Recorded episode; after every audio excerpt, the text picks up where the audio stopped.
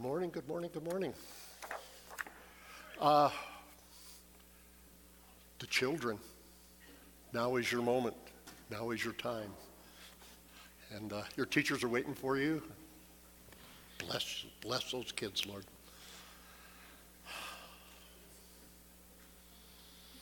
When I see children being trained up in the ways of the Lord, it fills my heart with hope. And uh, I, it just does. There's our future you know. And if we're if we're doing our if we're doing our part right, and we're imparting these the things of the Lord to the children, there'll be a perpetuity, the kingdom of God. And so, anyway, bless those kids. Uh, for those of you that don't know me, my name is Brad. I'm one of the teachers here. If I haven't met you, I'm sorry. I try to get around to meet most people. But um,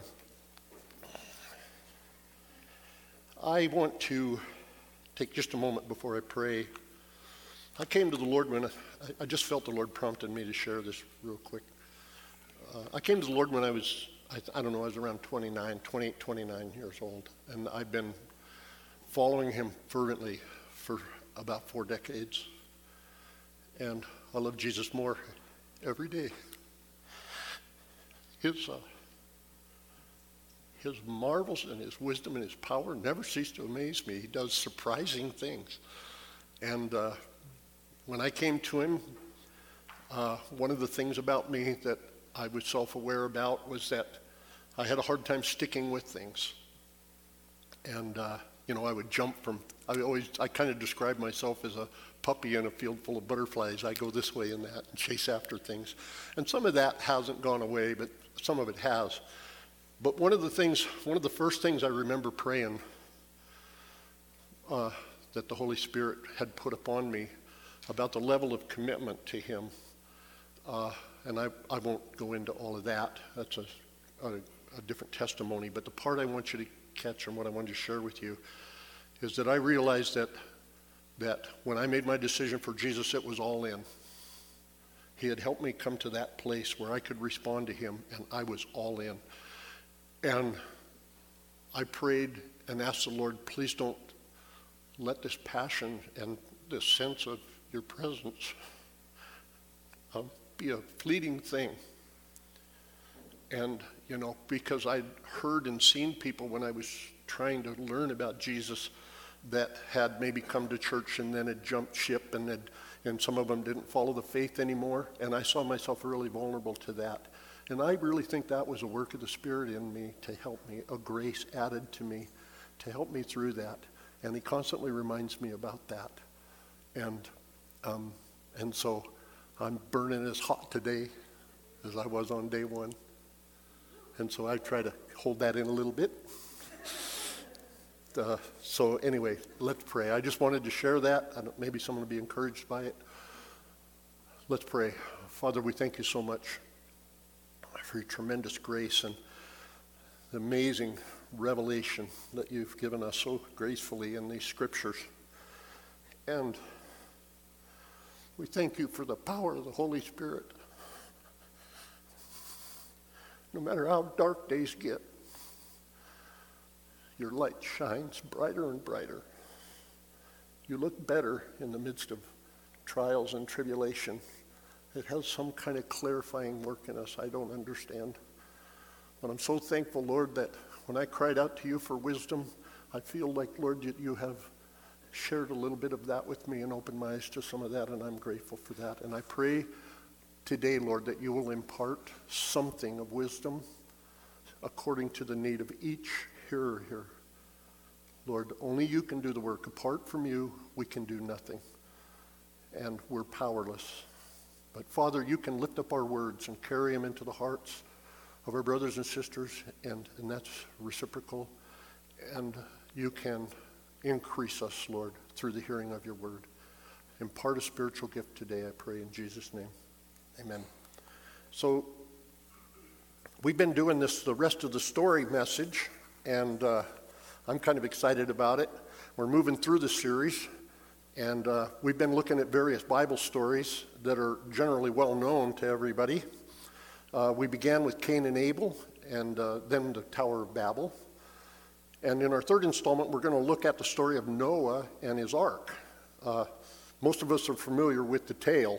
I mean, in America, it's kind of one of those stories. You, you can't, you know, you go into any nursery uh, you know, in a, in, a, in a home, and they'll probably have some cartoonish mimicry of Noah pasted or painted on the wall with all the animals and so on and so forth. Uh, I, I mean, it's just everywhere. Everybody kind of knows the story, whether you believe in Jesus or not. People kind of understand the story of Noah, and so the familiarity of it, and because of that, we can kind of diminish the import of, of the power of the story, and uh, so hopefully entering into the rest of the story, we're going to go a little deeper.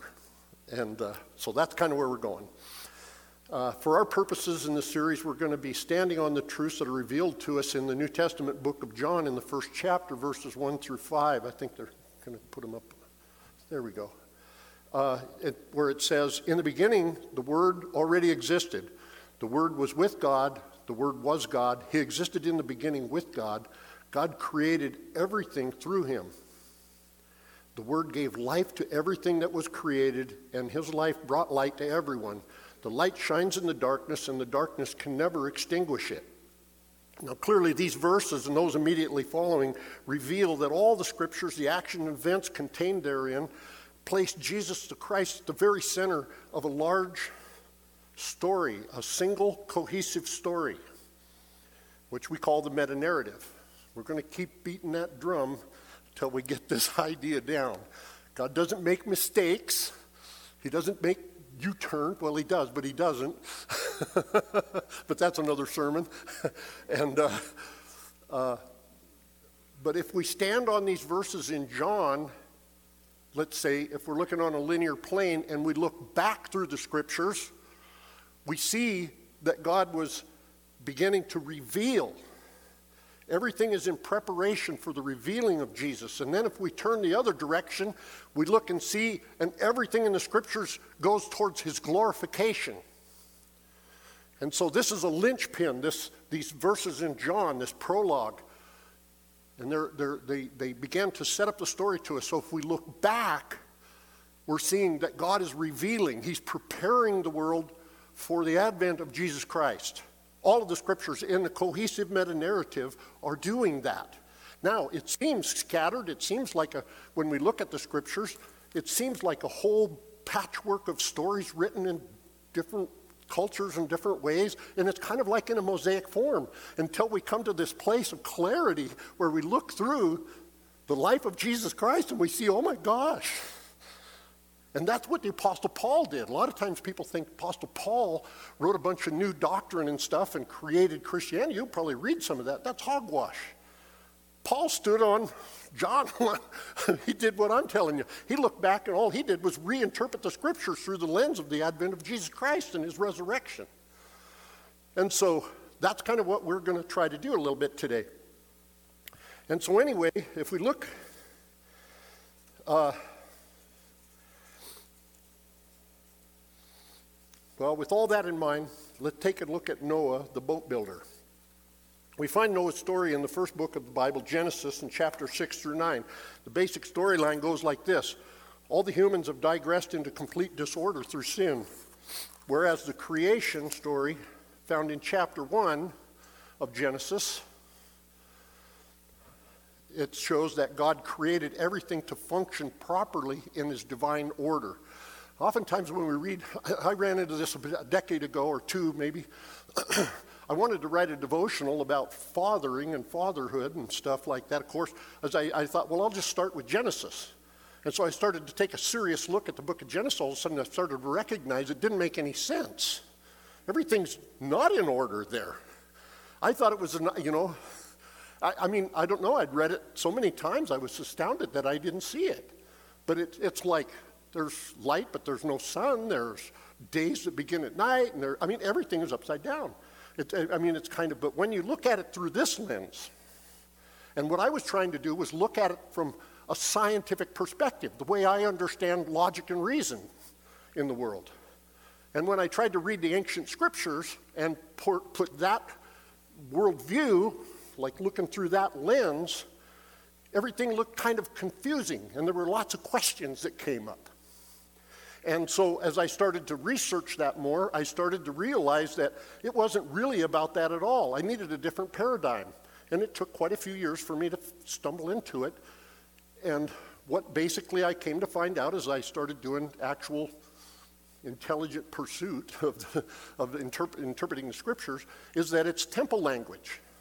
It's about, the story is about a God creating a place of habitation, which is a temple. That's what we call a temple. And so when God puts together this thing, He puts it together in order so that it functions properly. And on the seventh day, it says in Genesis, the first story, that God re- went in and He rested. And so here we begin to see this heavenly realm and this earthly realm, and they come together. And they come together in a place called Eden. And there's an overlap there. There, you know, it's, and so now man is there in the middle of it, and as long as man uh, concurs, is probably the best word, with the divine order, the way God made it, there's just blessing. There's all this blessing in Eden. There's this like a perfect world. And so when Adam and Eve chose to sin, what they basically did was pull themselves out of that divine order. And so that's what sin does. Sin leads us into a disordering of God's divine order. Now, we've heard this from the pulpit. If you've been coming here for a while, you'll hear this from Adam quite a lot. And, and this is so true, and this is so important to understand. And so, if we're going to have reconciliation, it follows suit that there's going to have to be a restoration of that divine order. And so that's where we're at. So, man was to ex- exercise authority over the earth in subordination to the Lord. In Eden, heaven and earth experience an overlap, as I've said, or joining. In the fall, Adam and Eve separated themselves by violating the boundary of God's authority, doing so by entering into the angelic rebellion represented in the form of the serpent. The divine order was affected. The result was exile from the garden. The next five chapters of Genesis tell the story of mankind's attempt at survival in a cursed which means weakened environment. You'll remember in Genesis 3, God cursed the earth for man's sake. He didn't curse it to retaliate, He did it for man's sake. He weakened. And so, what we have, they gather together, the people go out, and we have five chapters, and you kind of, hopefully, you know this story a little bit. Uh, what we, it tells is the story of mankind's attempts at survival in a weakened environment. They gather together, they build cities, invent technologies, arts, and so on. All very Darwinian in nature. Now, what do I mean by that? Basically, Darwin comes up with survival of the fittest. The tough guy wins. And so, what we have is we have all of these powerful players that are mentioned quickly in passing in the scriptures that rose up and built cities, characters like Nimrod and so on. They're, they build cities and they introduce technologies, and all of it was designed for survival and basically survival of the fittest and the most powerful, and the whole network created this incredibly oppressive situation. And it was all moving very much away from God's intended uh, uh, effect for his creation. The powerful rose up by any and all means, subjected the powerless at will. They were not bearing the true image of God. We were created to image God, God's goodness, God's divine order, God's character, his person, everything, all of it. That's what godliness is. And um, so, anyway, we've moved away from that. But they rather began to image uh, more of some foul and violent God. And all of the various religions that they created were all weaponized and designed for the control of people. And we have, like, you know, hardcore players that just declare themselves sons of God and rule over people, and all of the religions are even polluted and are taking people more into oppression and captivity and enslavement, which is not the freedom that God designed and desired for his people. In the presence of God, there is freedom. It doesn't matter the outside circumstances that we're involved in. You cannot, you can, there is nothing, no one that can resist the movement of the Holy Spirit in an individual soul's life. That is freedom. Anyway, take, give you that one. So God took notice in Genesis 6, verse 5 through 8, and then I'm going to have a, I'm going to just make a few comments about this passage before I read Genesis 6, 9 through 22 that we'll work from. And in Genesis 6, 5 through 8, it says, And the Lord observed the extent of human wickedness on the earth, and he saw that everything they thought or imagined was consistently and totally evil. So the Lord was sorry he had ever made them and put them on the earth. It broke his heart. And the Lord said, I will wipe this human race I have created from the face of the earth. Yes, I will destroy every living thing, all the people, the large animals, the small animals that scurry along the ground, and even in the birds, even the birds of the sky. I am sorry I ever made them. But Noah found favor with the Lord. And so what we have here is this the scriptures are using story to show us the depth of God's grief and his sorrows. And yet, there's this, this one guy, Noah, that finds favor with the Lord. So now, keeping in mind what I've said up above, evil, and I tried to preach the first time I ever preached in this church several years, many years ago. Uh, I tried to deal with the theological element of evil. When if you go do a serious study on it, you won't get a theologian to commit on what it really is. They'll just kind of leave it like, we see it, we don't really get it, you know, what it is. But they're better men than me. I'm going to take a stab at it. So this is me. When I got to the end of that study and in that sermon, I made a declaration that evil is a boundary violation. It is a violation of God's established order. Anything that goes contrary to God's perfect character and will is evil. God alone is good. This is what Jesus said God alone is good. And we've all been affected by this. And whatever evil is, you know, and even Jesus says, you know, he called us evil. And the reason why is because we fall short of the glory of God. None of us if we want to compare ourselves, we know this, if we want to compare ourselves to the perfect reflection of God in Christ Jesus, we see ourselves falling short. And all of that is what evil has done to us, and evil that, you know, if we act it out or act outside of those boundaries, the act becomes an evil act. And so, it's really important. The other part of this story that's really important, it says that Noah found favor. Now, favor is grace. It's God's, uh, Alan used to say, grace is God's like. He likes us. That's a kind of got that's one of them Alanisms you have to really think about. You know, there's a whole boatload of, of experience and information tied onto it. When I first heard it, I thought, that don't sound right. You know, but as I thought about it, I thought, he, he's right. And what it is, what, what it is, God's divine favor is that He likes you and, he, and therefore His life issues to you. And He gives you some blessing. There's blessing in the favor of the Lord. Favor is something greatly to be desired.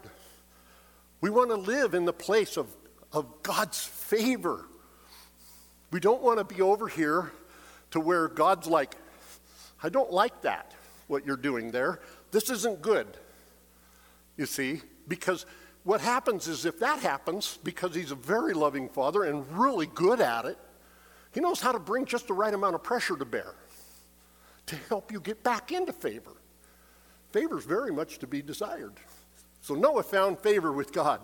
Now, why Noah? Noah's chosen, he's an acceptable agent to bring forward God's hope. God's hope is and, I, and when I wrote this down, I thought, does God have hope?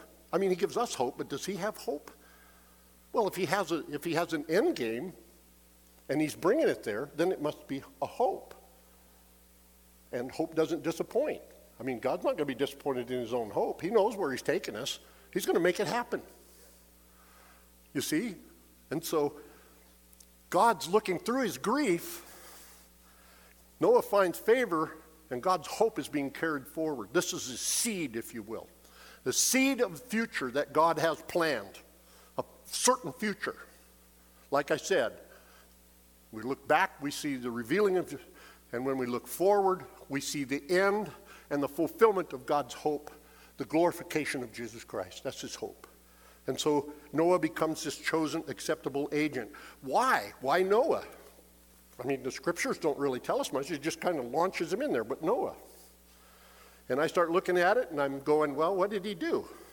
When you read some of the story down through 6, 7, 8, 9, you begin to see that Noah, uh, he, had a, he had a heart to obey. God told him to do things and he just did it. So maybe that was a good thing. Maybe God looked at Noah's heart and saw that. Here's a man who will obey. And he had favor to it, which enabled Noah to be able to even really follow through on it. And so here we have Noah doing that. Another thing was that he was the husband of one wife. Some people have pointed that out. And so were his children. So he must have had he must have had something in him understanding of God's divine order where these powerhouses were amassing wives to themselves, children and power, Noah was choosing a different path. He remained husband of one wife, and his, so was his children. And so Noah was somehow, as an influential person, drawing back. I don't know, I might be reading into this, you hold it loosely. But Noah must have been uh, he must have had some kind of a hunger for a true knowledge of God or something, and he was holding to God's uh, designed order as best he could in the culture he was in. I don't know that he was perfect, doesn't say that in the, in the story. But another thing about Noah is he didn't seem to be afraid of large woodworking projects, which I find a lot of encouragement in. The bigger the building, the better I function. I, me and Noah were close kin. Anyway, that just for fun.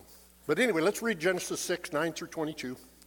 This is the account of Noah and his family. Noah was a righteous man, the only blameless person living on the earth at the time, and he walked in close fellowship with God. Noah was the father of three sons, Shem, Ham, and Japheth. Now, God saw that the earth had become corrupt and was filled with violence. God observed all, uh, God observed all this corruption in the world for everyone on earth was corrupt. So God said to Noah, I have decided to destroy all living creatures, for they have filled the earth with violence. Yes, I will wipe them out along with the earth. Build a large boat from cypress wood and waterproof it with tar inside and out, and construct decks and stalls throughout its interior. Make the boat 450 feet long, 75 feet wide, and 45 feet high. No wooden boat has ever been built that big, except this one, ever. The closest is 345 feet. I looked. And, uh, and even at that, most of them had long jibs and stuff that were out front. They, they counted as length.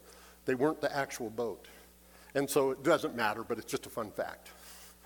But uh, the size of this ark, uh, you know, it, these are just facts that are fun for another day uh, I mean, the whole story is full of countless things that you can tease out and find some truths and make a sermon out of any one of them, all through these three chapters. But for our purposes, we're going to, you know, we'll just, we we are going to bypass a little of that. Anyway, he says, leave an 18 inch opening below the roof all the way around the boat, put door on the side, and build three decks inside the boat, lower, middle, and upper. Look, I'm about to cover the earth with a flood that will destroy every living thing that breathes. Everything on earth will die, but I will confirm my covenant with you. So enter the boat, you and your wife and your sons and, your, and their wives. Bring a pair of every kind of animal, male and female, into the boat that you keep uh, with you to keep them alive during the flood. Pairs of every kind of bird and every kind of animal and every kind of small animal that scurries along on the ground will come to you to be kept alive. Be sure to take on board enough food for your family and for all the animals. So Noah did everything exactly as God commanded him. So there's key points in this story. I better keep an eye on things here. Uh, key points throughout the story uh, that we can draw. We could draw many details such as calendar references, numbers, all that sort of stuff. I'm going to just touch on a few as I go through. The birds that are sent out, the covenant details, all that sort of stuff is a part of the story and very important. But for our purposes, we just want to, I just want to look at three points here. One, the occasion for judgment, the flood, and the ark. We've already established the occasion, talking about the wickedness that had risen up. Everybody, the whole of mankind was corrupt. There was no good thing, it was irredeemable. God's order had come to a complete disorder. And so, sin in the world leads to self destruction, which we see in these chapters. Given time and space and an unrestrained culture, and it will self destruct. Apart from God's grace added in, sin quickly destroys itself. Believe you me, you're no, da- you're no, you're no, you're no match for the devil. you're not. I'm not. You're not. Uh, the powers that be, the cultural rivers, the, the whole thing is so much larger than us that we'll just be soon drawn in if we don't have the grace of the Lord in our lives, His preserving power. And so, uh, sin in the world, as I said, leads to self destruction. All sin is self hatred. Been said in our church that sin makes you stupid. When you sin, you're harming yourself. When you are falling short of God's standard, no matter what it is, you are doing self harm. I remember one time I the Lord was challenging me. I was, I was, I was doing all that I could to obey the Lord. I, I wanted to be a, a godly husband and, uh, you know, and to love my wife properly and to support her. And I, I was doing okay with all of that and everything. I was trying. I was growing just like all of us are. I was in process. But the Lord gave me a little picture in my mind of, of an airplane with one wing. Spinning around like this.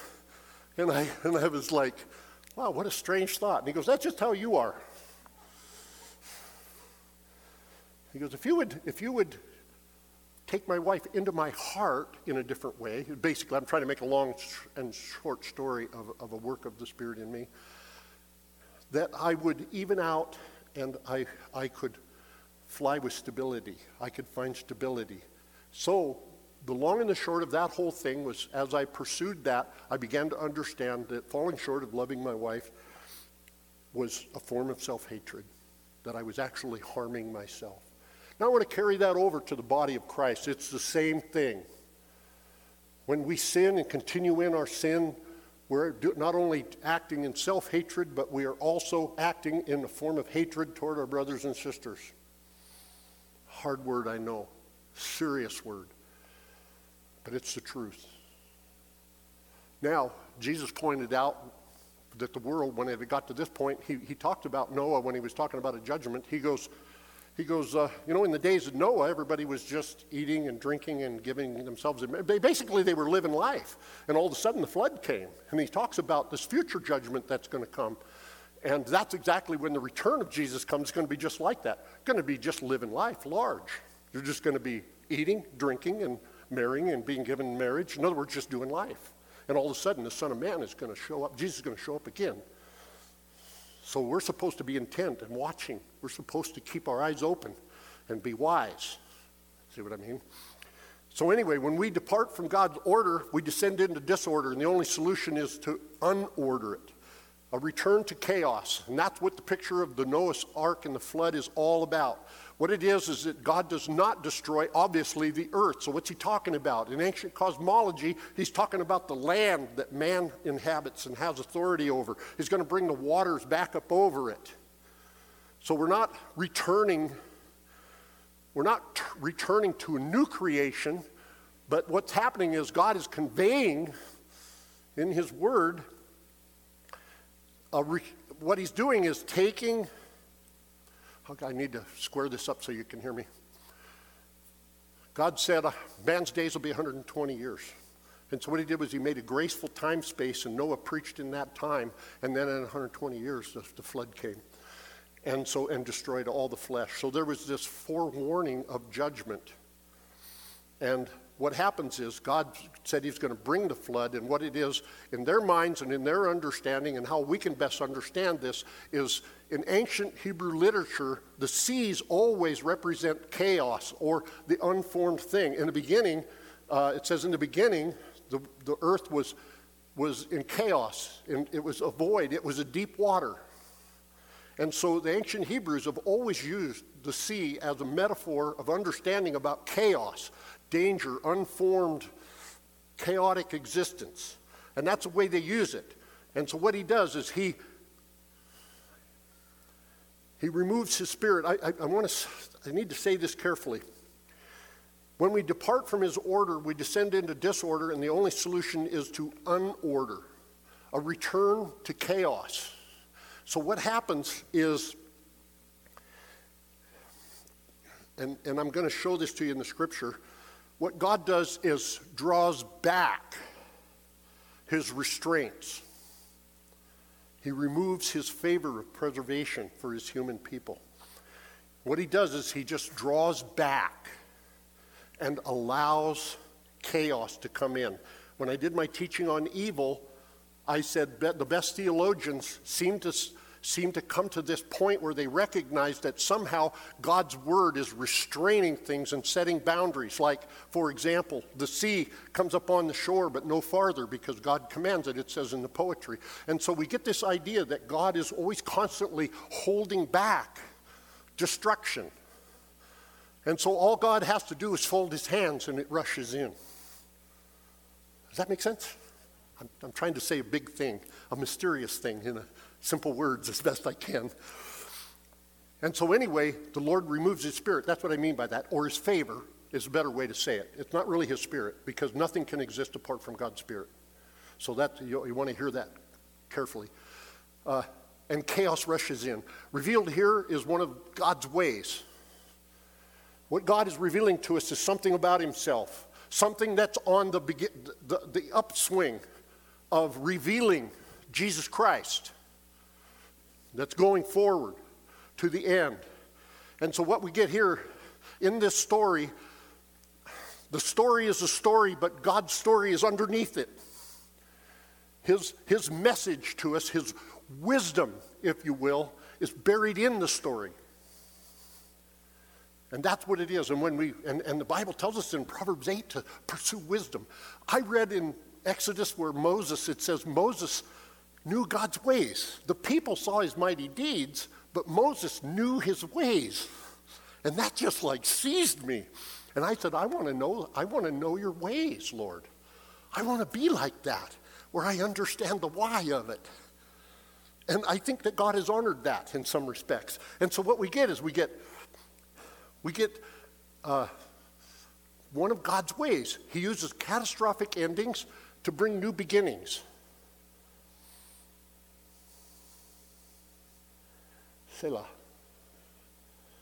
Death is a catastrophic ending to human mortality, and resurrection is a new beginning. A flood is a catastrophic ending to an age or an era, and Noah becomes the promise of the new birth, a new birth. And so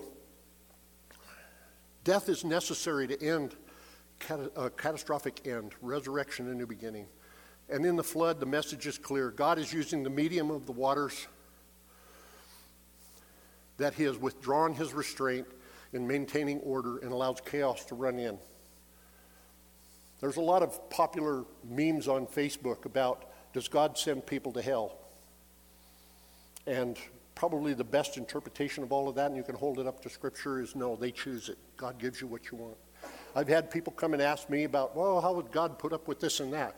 And I go, the better question is, why would you want to spend an eternity with a God you don't even like and want nothing to do with now? And it's kind of stumps them, kind of stalls people when you say that because it's, yeah, why would I? You know? Why would I want to spend time with, eternally with a God that I don't want anything to do with now? And so, what does God do? You simply go to some place separate from Him. I don't want to get into all that, but, you know, But that's kind of what happens. God just lets go. You can, I mean, we could preach a sermon on that one as well.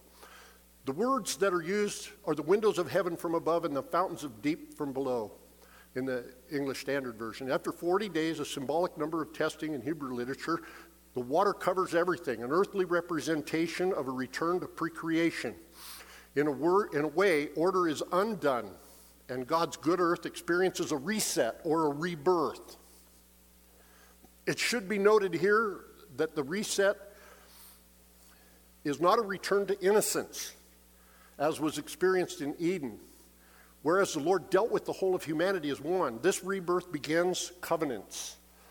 And he makes a covenant with Noah, and he begins now to deal with people in a little bit different fashion, where they can keep covenant, and God builds on that, and that's, you know, a, that's a kind of another big topic.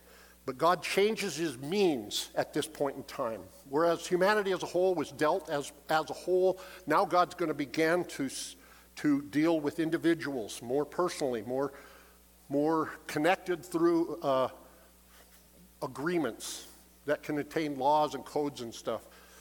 Uh,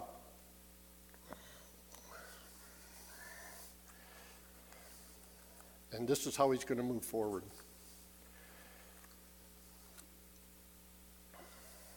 Covenants will be the means of God establishing relationship with humanity and the means of carrying forward the redemptive plan of reconciliation of all things to himself. It was wonderful how Adam talked about uh, the loving kindness of God in the Tower of Babel and just diffusing people and sending them out.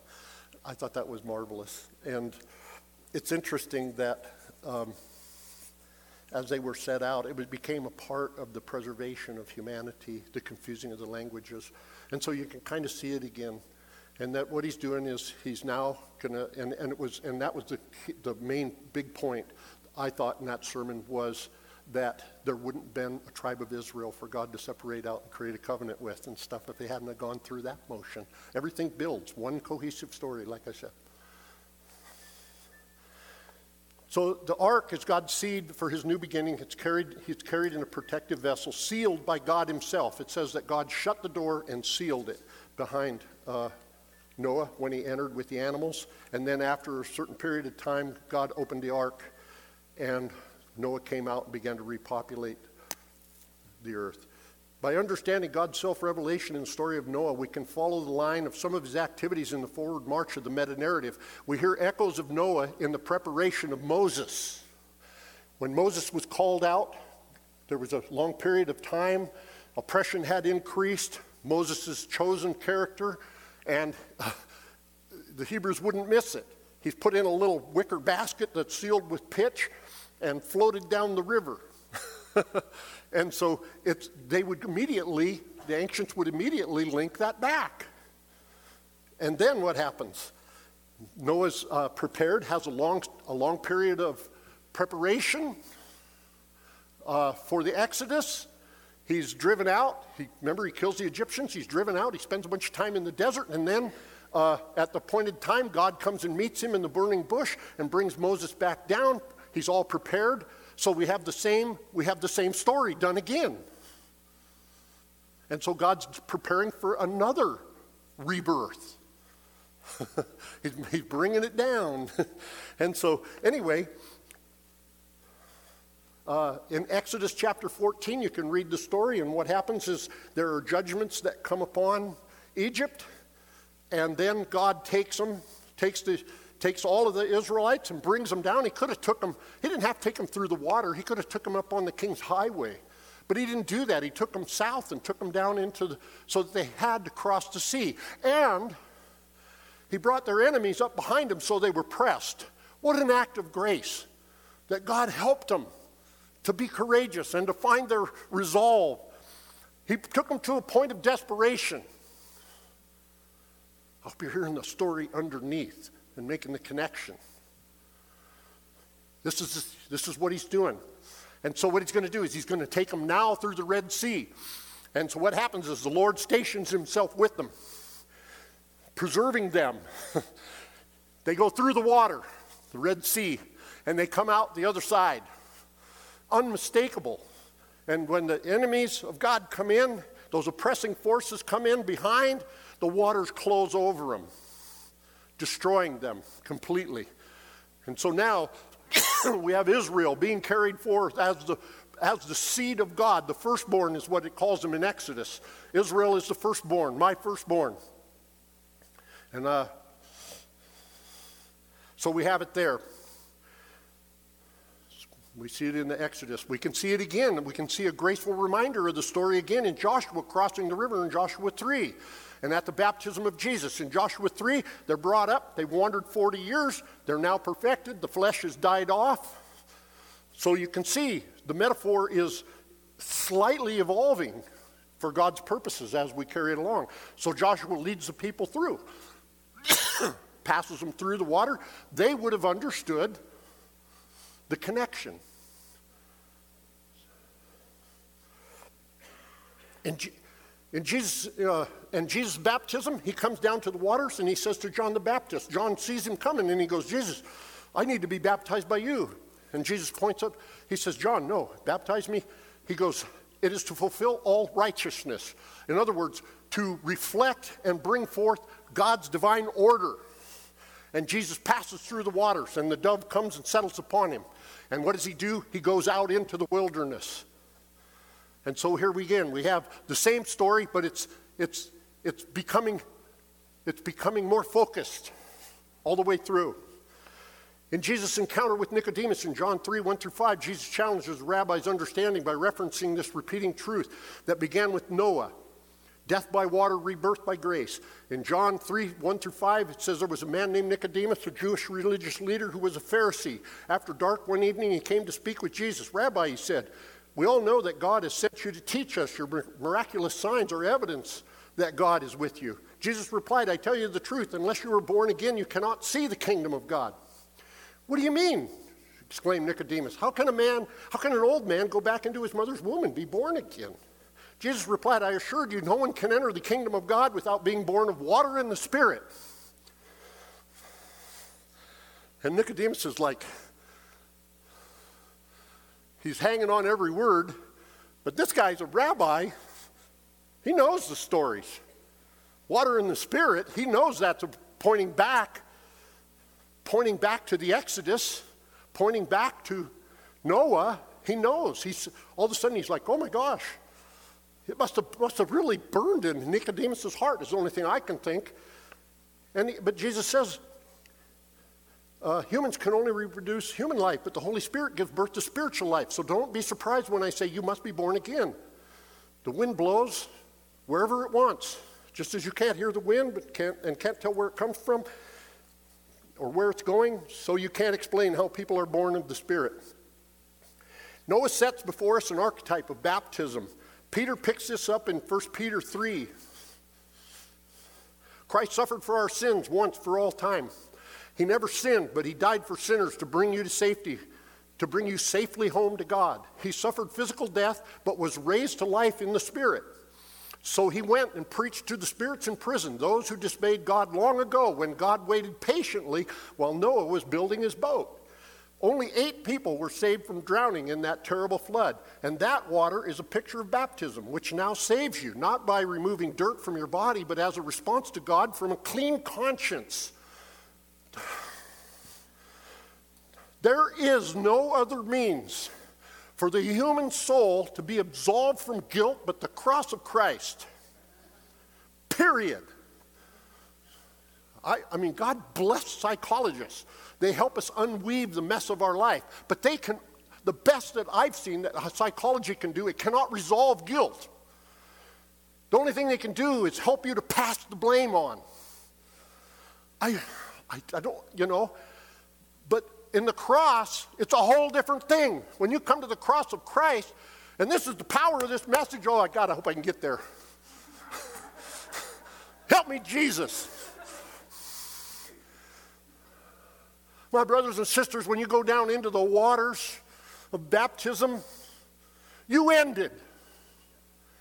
I just should probably tie this up, and, but I want to talk a little more.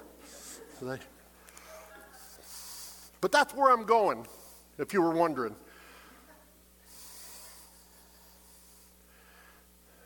a clean conscience before God. It's effective because of the resurrection of Jesus Christ.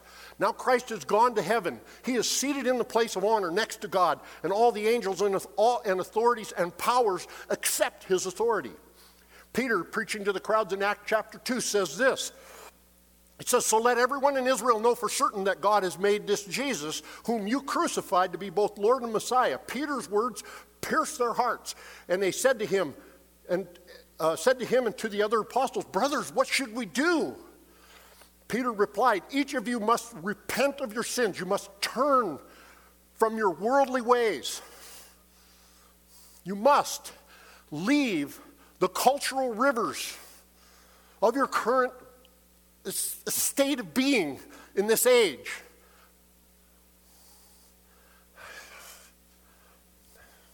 Help, Holy Spirit. You must repent of your sins and be baptized in the name of Jesus Christ for the forgiveness of sins. There it is, the cleansing conscience. Our discipleship needs to, need, we, need to, we need to really understand these truths. Then you will receive the gift of the Holy Spirit. This promise is for you, your children of those far away, all who have been called by the Lord our God. So now Peter is bringing the entire metaphor to a maturity, and he's telling the crowds in just so many sentences this is how you do it. You'll pass through the waters, and you will be cleansed, cleansed of your former life, and you will experience a rebirth. And you'll see the kingdom. The foolish stuff of this world will pass away you will overcome. This Bible says that everyone born of the Spirit of God overcomes. The question you have to ask yourself is obvious where do I stand?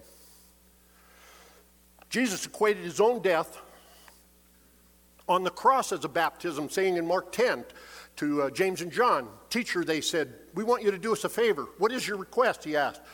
They replied, when you, when you sit in your glorious throne, we want to sit in places of honor next to you, one on your right and the other on your left. But Jesus said to him, You don't know what you're asking. Are you able to drink from the bitter cup of suffering I'm about to drink? Are you able to be baptized with the baptism I am, of suffering that I must be baptized with?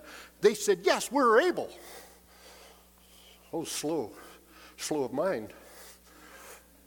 When Jesus told him, You will indeed drink my bitter cup and be baptized with my baptism of suffering, but I have no right to say who will sit on my right or my left. God has prepared those places for the ones he has chosen. So, what in the world is Jesus talking about? Because we know these two guys didn't go down, march down the Via Dolorosa and get whipped and beat by Romans and crucified. What's he talking about?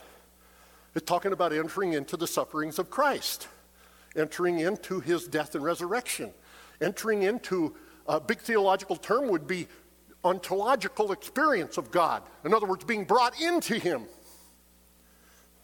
if you want a big word. And so that's what Jesus is pointing forward to. He's calling them to this. They don't understand, but they get it after the resurrection. Paul emphatically brings the importance of un- and understanding of these truths into our discipleship. Romans 6 1 says, Well, then, should we keep on sinning so that God can show us more and more of his wonderful grace? Of course not. Since you have died to sin, how can we continue to live in it? How have you forgotten that when we were joined to Christ, Jesus, in baptism, we joined him in his death? For we died and were buried with Christ by baptism. And just as Christ was raised from the dead by the glorious power of the Father, now we also live new lives. In the baptism waters, we enter into the entirety of the meta narrative, wonderful story of God. We submit ourselves to the waters and we are born of the Spirit and come forth in newness of life. If we want to sit there and sin, I've had people come to me and beat around the bush and they're trying to see how far they can push God with sin. You know, most I was dealing with college kids and, you know, they just wanted to do the thing. and I and and and you're like, okay, well, you know, if you're going to sin, why not just get all the way in? You know, and that would unsettle them. They go, no, I don't want to do that. I just want to dabble a little. I just want to put my toes in the water. You don't realize you dip your toes in the water, There's a crocodile that's going to suck you right in all the way. or a, a dragon, let's, let's say that. Better than a crocodile. You know, going to drag you in. You want, for those of us that are born again and our eyes are open and we see the kingdom of God, sin is a form of self hatred. Why would I want to do that?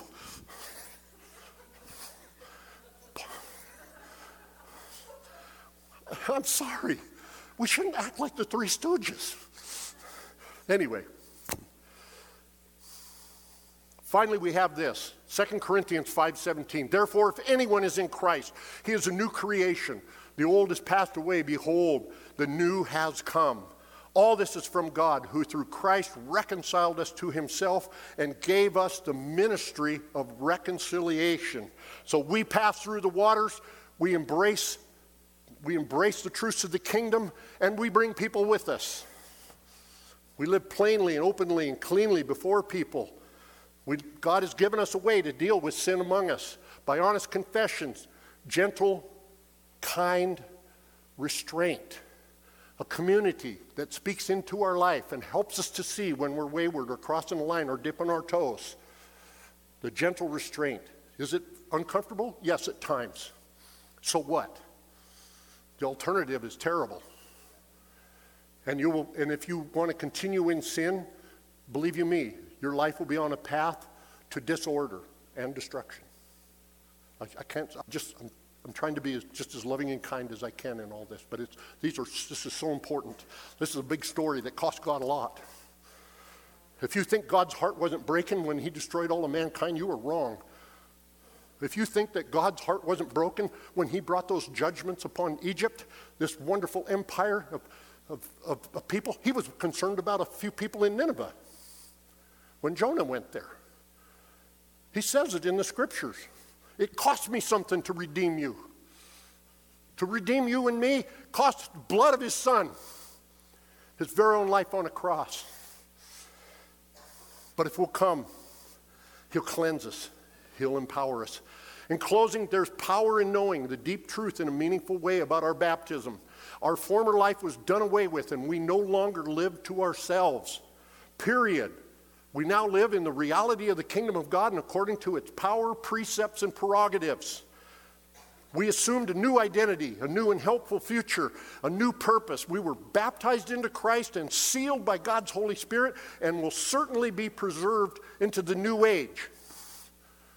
And now you know the rest of the story. I'm done. Sorry, I went a little bit long.